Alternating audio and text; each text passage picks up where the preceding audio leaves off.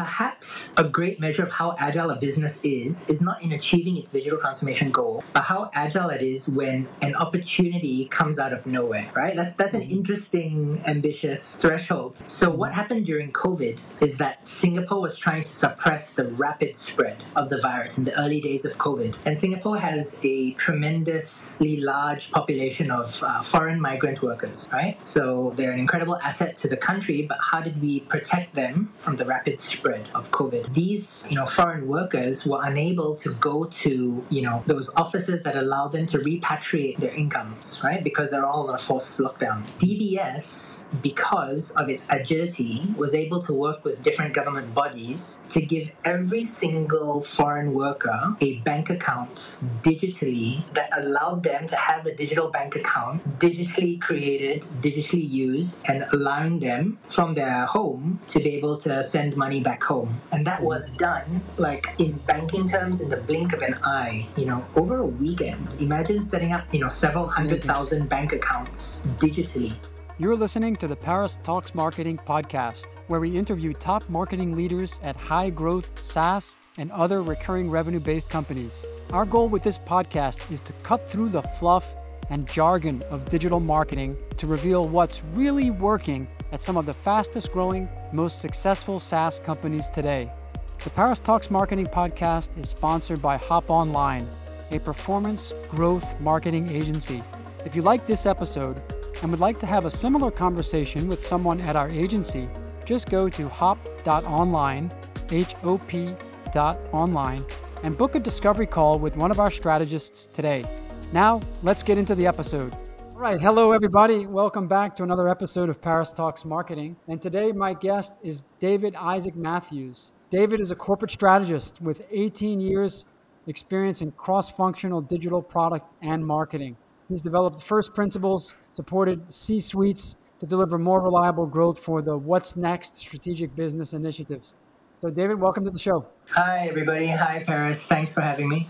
It's a pleasure. Why don't you just tell us a little bit more about who you are and what you do? Sure. I started out in strategy in a brand consulting business that was acquired by Landor. We were a strategic brand outfit, so, you know, months of segmentation and research before a product was devised or designed for a segment. So that was very strategic work. Fell into entrepreneurship, grew a little, little business 500%. That was my first little traditional business exit. Went straight into innovation and startups ever since I've been helping in monetization at Samsung. I led um, sort of digital innovation at EY ASEAN, the EY Parthenon Management Consulting team. We did commercial due diligence and acquisitions for traditional businesses acquiring innovation in 2016, 2017, 2018. Very, very foundational stuff in Southeast Asia. That was very exciting. And uh, really defining what digital transformation was for incumbent businesses. At Growth Ops, what we did was helping companies build, launch, grow. And now doing some very exciting stuff with corporate venture building,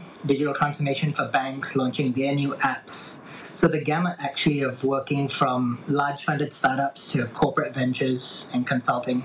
That's great. Now, I'm hearing a theme here as you talk about your experience of corporate. You've worked in a lot of large corporations and trying to bring digital transformation and innovation to large corporations. I can imagine that could be, I mean, these are not always the most agile, fastest moving organizations. I want to understand when you try to tackle a project like digital transformation, how do you approach that? I mean, how do you get a large organization to think more innovatively? Well, usually I'm not coming in and, you know, telling people what to do. The overarching theme of my entire career has been a CEO with a vision. We used to call it special projects or a new business launching team. Then one day it became internal corporate innovation and entrepreneurship and corporate venture building. So we've always been doing the same thing. And I come in at the point when there's usually a threshold, there's about to be funding, and everybody's looking at validation and hands on validation and launching all in one. So I'm pretty much an operator with that strategy point of view because I'm a product person. I just happen to have a bit of experience doing the go to market as well and sort of bringing that, steering that ship. But really, what is key to success is really validating, right? What the first principles are. What are we trying to do? Are we trying to acquire entirely new users in a different segment? Is it a different path to monetization? Are we trying to do asset light business model innovation? Are we trying to use the gravity of the existing business to, you know, to monetize in a new way existing customers already acquired? Or are there new opportunities that you want to pursue that the parent company can't do without a hands off approach? Something that's a bit risky or future proofing or sometimes a potential threat to the parent brand. So, you know, those are oftentimes when, you know, corporate venture capital is applied and acquisition is done or, you know, acqui-hire or sometimes a internal team is, is sort of set up without that equity and they have to take the risk and, you know, guarantee success. So sometimes it can be challenging. Yeah. You mentioned something interesting there, which I didn't quite understand asset light monetization. Did I get that right? Sure. I mean, what does that mean? One of my favorite elements of business model transformation is the ability to create a business that is so different from a traditional asset heavy business right? So, for example, Airbnb is the quintessential case, right? It's almost like a cliche to talk about them, right? They're a hospitality business with no homes. Uber was the first poster child, right? A transportation company without the vehicle assets. I did a business that was supply chain disruption without necessarily having the physical ownership of the raw material. It was amazing, game changing, and you know, disintermediated like four or five levels of distributors in a raw material supply chain in an entire country and just releasing 15% of margin in an industry that in a good five or six year cycle had like 3% margins. So this asset light way of going to market and re-envisioning a business gives you a lot of capex that you can deploy deploy onto different types of fixed assets, but a smaller amount, or you know, invest heavily into growth or market acquisition, uh, you know, customer acquisition or, or market entry, new geographic entry. It releases a lot of constraints.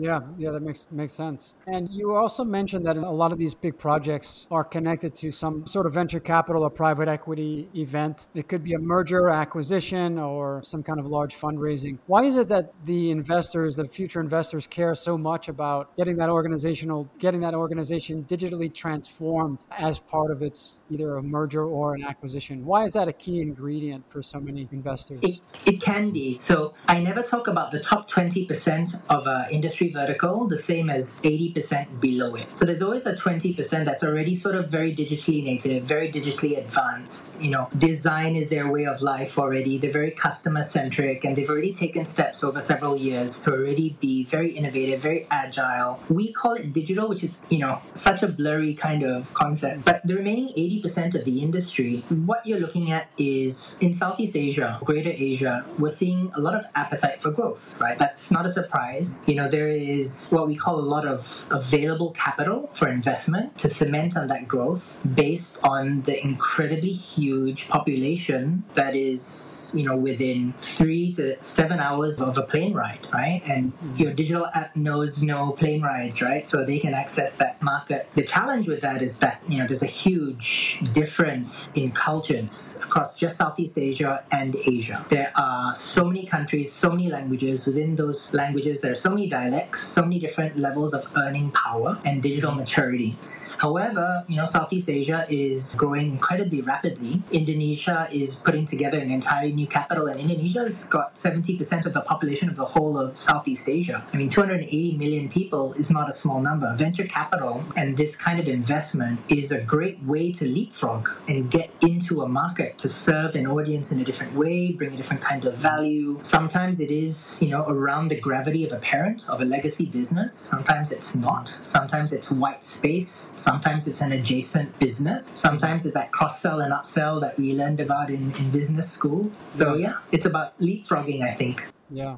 What are some of the actual factors that you would look at to assess, let's say, the, the digital health or the digital maturity, let's call it, of, a, of, an organization that might be going through this process of transformation? What are the key factors that you look at to determine that this is a mature or, or an immature company in terms of digital and digital marketing?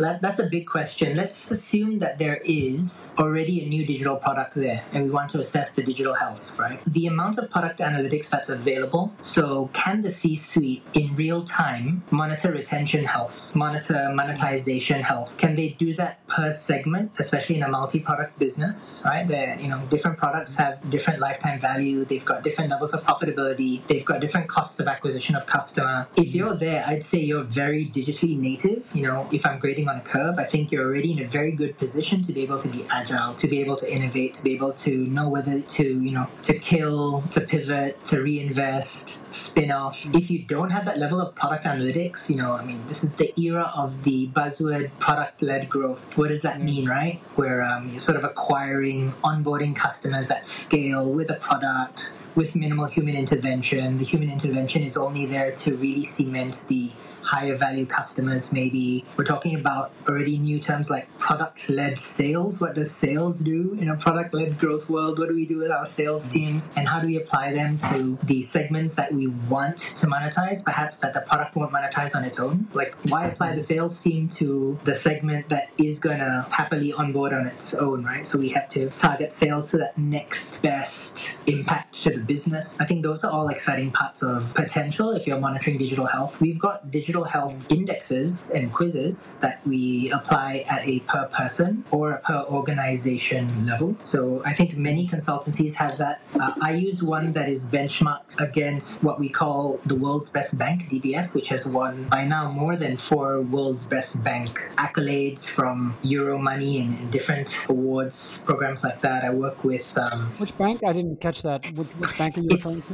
DBS. DBS. DBS. Okay. Yeah, it used to be called Development Bank of Singapore Singapore, and uh, there's a book out called The World's Best Bank, uh, which you know at one point I helped launch this book, written by somebody who worked with the global chairman of the bank, Piyush Gupta, who's been acclaimed for his work in turning a bank into the most digital business around you know benchmarking digital native businesses and seeing what the future lies, you know, what the future holds and how to use that to develop the roadmap for the digital transformation of a bank. And they are in their third wave of digital transformation. In business model theory, you talk about having a mission that never changes and then a vision that you achieve every three years. I mean, this is a business that is a, a textbook. It's actually a Harvard business case study as well on having achieved its vision several times already and having had to renew a more and, and put into place a more ambitious vision. More ambitious, yeah. Yeah. So it's very interesting. At one point they were talking about being the world's you know, making banking joyful. And that's that's yeah. already game changing and they feel that they've achieved that and they're on to the next level now of their transformation.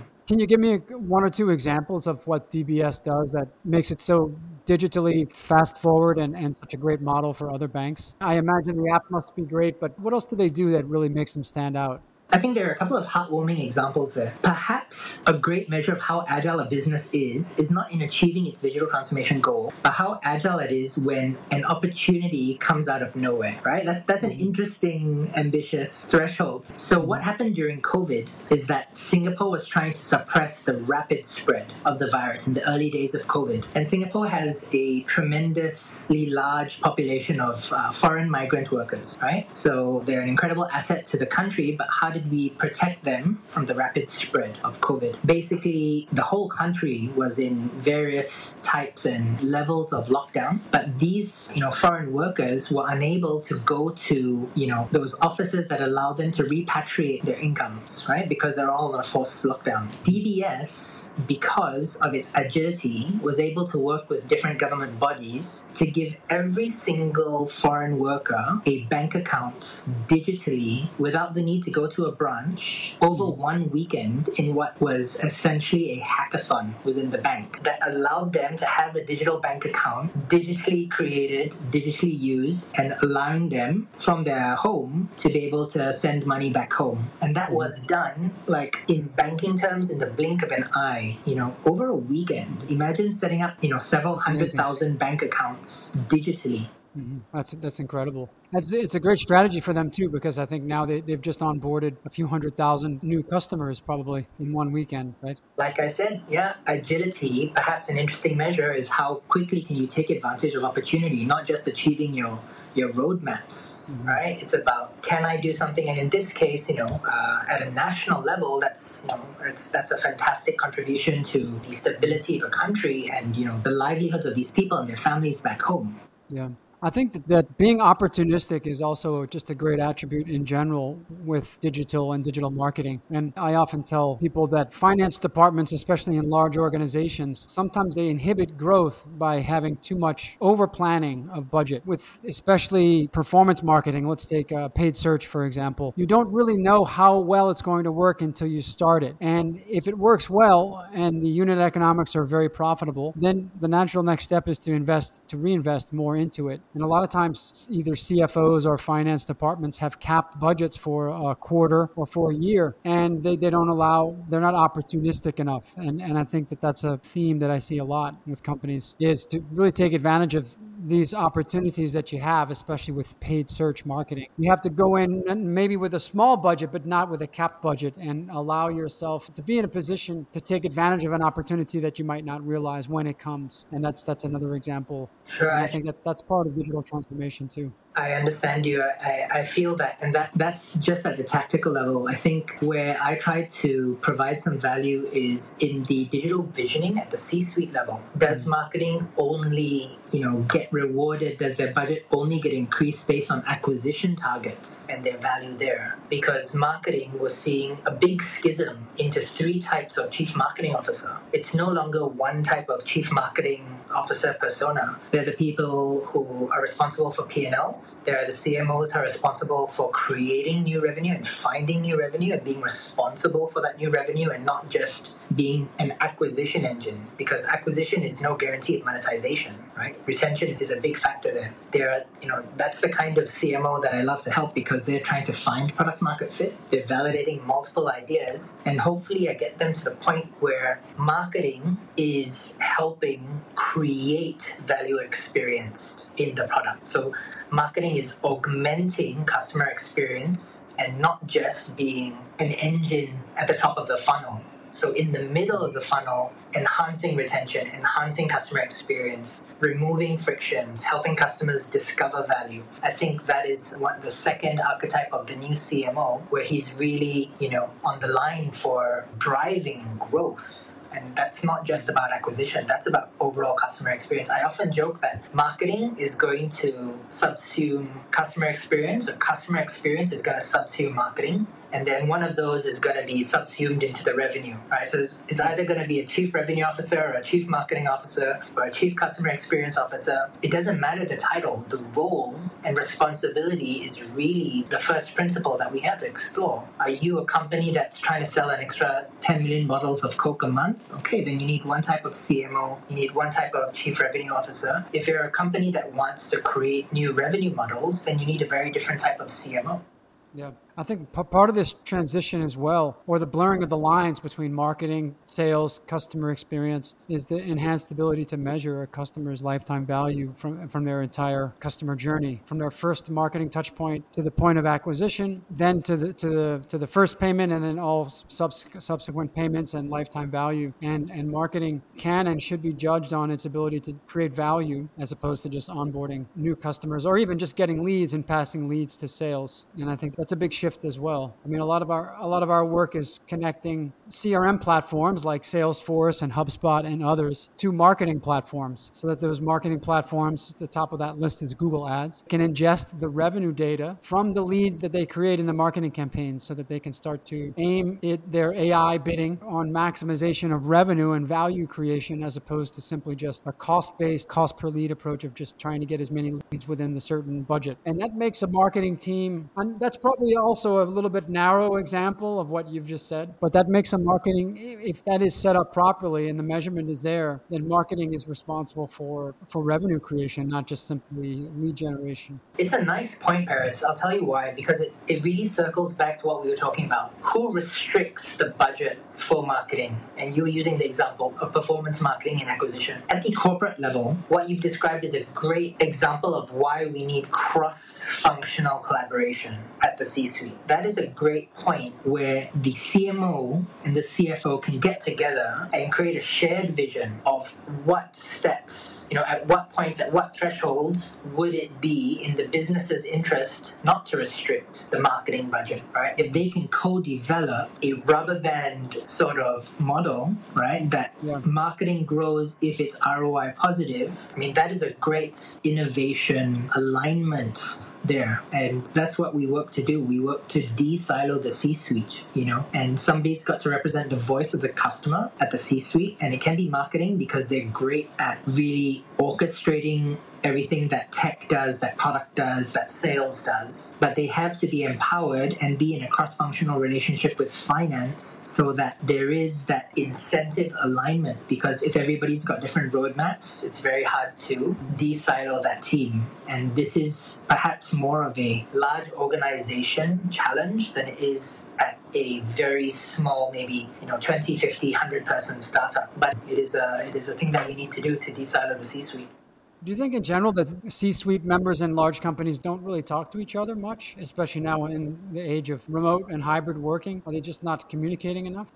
So I wouldn't use the word they're not talking. I wouldn't say they're not communicating, but on a day-to-day basis, on a dashboard level, on a real time reporting level, everybody wants data driven decision making, right? Mm-hmm. Has that been enabled? Do they have dashboards that they share? Are they referring to customer centric data? Are they looking at the customer journey? Are they looking at retention together? Are they understanding the difference between leading indicators and lagging indicators together? Are they talking about how marketing and product can influence leading indicators together? Can finance and legal remove obstructions? Instructions to product and marketing from affecting those leading indicators, that's what you aim for. I'm sure they're all friendly and they're all talking, do they not yeah. talk? But how do we get them sitting together and working together on a daily basis? You need a little bit more real time. You know, it's it's not sharing a report from a consultancy, you know, oh this is the latest report from a consultancy, these are mega trends. That's not data driven. That's not data led, right? That's data informed and that's not really functioning at the speed of agile because it's not responding to your customer. And that's that's what you need to do. And honestly even in a 100 person startup you do start to see silos forming. There are great examples of startups where product and marketing sit down together on a daily basis but there are many more customer uh, companies that you know that happens on a weekly basis every two weeks every month. And that means that innovation slows. That means customer centricity slows, that means real time data about customer preference and the customer journey and the customer experience becomes siloed. Yeah, absolutely. Now, a quick word from our sponsor. The Paris Talks Marketing Show is affiliated with Hop Online, a performance marketing agency focused on high growth SaaS and other recurring revenue based companies. If you like the flow of this conversation, you may want to consider jumping on a discovery call with someone at Hop Online. A discovery call is similar to my podcast interviews in a lot of ways.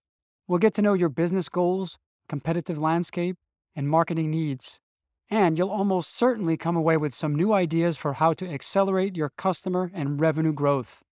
If you're interested, go to hop.online, that's hop, H O P dot online, and book a discovery call with one of our strategists today. Now, back to the episode. Well, David, I'd like to pivot to something that we often do here. If you're up for it, and this is a rapid fire questions. Wow. Okay, let's do Are you are you game for that? Let's try. Let's okay. try. All right. So, question number one is from the marketing channels that you're currently using or overseeing as part of your marketing. Pick three: one to kiss, one to marry, and one to kill. Wow. Okay. To marry, I'd like organic referral. Okay. To kiss, I'd like to use SEO. Okay. And to kill performance marketing for unvalidated segments. All right. I like that. Performance marketing for unvalidated segments. Great. Next question is this is going to be interesting for you, but if you had to change your name, what would your new name be and why would you choose that name? Wow. Um, I've got three first names David, Isaac, and Matthews. Right. Everybody spells Isaac wrong. Everybody spells, well, not everybody. Lots of people spell Isaac wrong. Lots of people spell Matthews wrong. So I guess I'd change to, um, you know, a name that would be harder to get spelled wrong because it's a very awkward thing to say, hey, you know, Isaac has two A's and Matthews has one T. But uh, it's not something that's important to me. Do you know what? Something I tell my startups a lot is not to get hung up on this name for your startup and going into this big branding and naming process, I'm like, let's just focus on the value propositions, not the names. So maybe that makes sense too. Overrated. Yeah, I, I, I agree with you there as well. I'll never forget my first reaction to the name Google in, you know, the 2000s and I was in university and, you know, we were using the generations of, if we can call it search before Google. I'll never forget my first reaction. And look at it now, right? It's, uh, yeah. it's everywhere. So, you know, doesn't matter the name as much, guys. I, I also remember I was in university too when I first saw the, the Google search engine and I thought it's like just a very silly, a silly name, but now it's just become so second nature household. Yeah, let, let's Google that, right? So, all right. The next question I have for you, David, is what project gave you the most trouble, but ultimately gave you the biggest rewards? You know, um, if I can reframe that, I don't think, I think the projects that gave me the biggest rewards didn't actually give us the most trouble, you know. We really helped revise the scope that the client gave uh, back to first principles. We really helped them understand what they really wanted to do instead of what they thought that they wanted to do. You know, we removed vanity metrics. We worked on, you know, a very rigorous first principles basis. Like we really audit what the biggest value to the business was. We moved away from marketing fluff to, you know, really focusing on monetary impact and monetization and then letting that guide the project. Um, you know, for some projects, we've been been named, you know, the best vendor we've ever worked with by the president or um, you know being like helping refine the vision of the company or the product vision of the company with that approach. And that's that's always very exciting. So you know if you look at it based on retention i think really helping people refine their vision and create an actionable roadmap to get to what they really want. It's jobs to be done for my client really mm-hmm. figuring out the jobs to be done for my client and helping them under understand the underlying outcome that they want. If i've started my projects that way, you know, they're singing and happy and they ask us to come back. And that's what's happening now for some banks uh, far outside Southeast Asia, actually. Great. Okay, the next question I have, David, is uh, what is the biggest either uh, long term or short term threat that you see in marketing today? Threat? I think that I think I've mentioned two of those threats, right? I think it is the evolving role of the CMO, right? The need for them to wear the three hats of a brand CMO or a P&L CMO or an innovation CMO. Not everybody can wear all three hats. In fact, I think hardly anybody has 17 years of experience in handling all three of those hats. So we really have to understand the growth stage of the company to choose the right skill set for that CMO. I think that's the first thing. And I think the challenge of brand led CMOs in a world of product led growth, I think we really have to understand the different needs of a company in a product led world. It's not brand is bad or brand is good. I started in strategic branding. I think it is having a balanced understanding of brand marketing versus product marketing versus, you know, lead generation and understanding how to wield all three parts of that in marketing because I think that's the greatest threat to you know that can under, undermine the value of, of marketing. Yeah. You know, giving the wrong task to the wrong person, enabling them in the wrong way, giving them the wrong incentives, the wrong budget at the wrong time, and making them an island in having to achieve growth by themselves. Growth is a cross-functional sport. It's a team sport. It requires all the parts of the organization together. It needs product. It needs legal. It needs finance needs marketing, and it needs to all come together based on customer experience. Great. Next question for you, David. What is the most useless talent that you have? I was going to say whistling, but that's amazing for uh, entertaining my four year old girl. Um, can you whistle? Um, can you do it really loud with a, like hailing a taxi? I can do that without my fingers as well and I whistle in a wow. in a really weird Amazing. way. But um, is that a useless skill? I think yeah. Let's let's do that. It's uh, it's not money making, but at least it makes us smile, right? Oh yeah, I've always wanted to be able to whistle like that. I'm very jealous now. We need to get onto the streets of New York where they do it best, right? Oh yeah, absolutely. Uh, okay, David, if you had, if you could change or redo anything about your your general marketing approach, what would it be? I would I would have spent the last five years going into product analytics and having real time marketing and technology suites purpose built and ready for today instead of starting building them today. Gotcha. the best time to start your, your, your search engine marketing in your data analytics was five years ago, right? So. Oh yeah. All right, this is the last question, David. I promise. You're relentless. In the in the rapid fire, I mean, sort of rapid fire. Who do you have weekly one-on-one meetings with, and what do you talk about in those meetings? I have now the most regular meetings, one-on-ones with several deep technology startups. So these are teams that uh, creating fundamental underlying technology and we build a business around this patent. So some incredible stuff now like modular robotics navigation that is crowd aware and can handle the transparency of glass in urban environments and wireless electrical conductivity, uh, you know, separating batteries from the devices, the wearable devices that they're powering. I'm spending a lot of time in that deep technology ecosystem as well as some B2B SaaS startups. And it's just so energizing aside from the day job of working in innovation. It's uh, very energizing. Great. Well, David, was there anything that I did not ask you that you wished I would have asked you or that you think could benefit our audience? I think I would just add that, you know, uh, today is the age of real time, statistically validating product market fit. It's the era of, of real time marketing and real time product strategy and, and analytics. And if you'd like to chat about that, and grow the next Asian unicorns. I'd love to chat with you about that and help you access some really cool funding and help you access some really cool product teams and uh, get you to the next level. That's great. David, where can people find you online? Grab me on LinkedIn, David Isaac Matthews. That's I S A A C M A T H E W S. And uh, we can chat from there.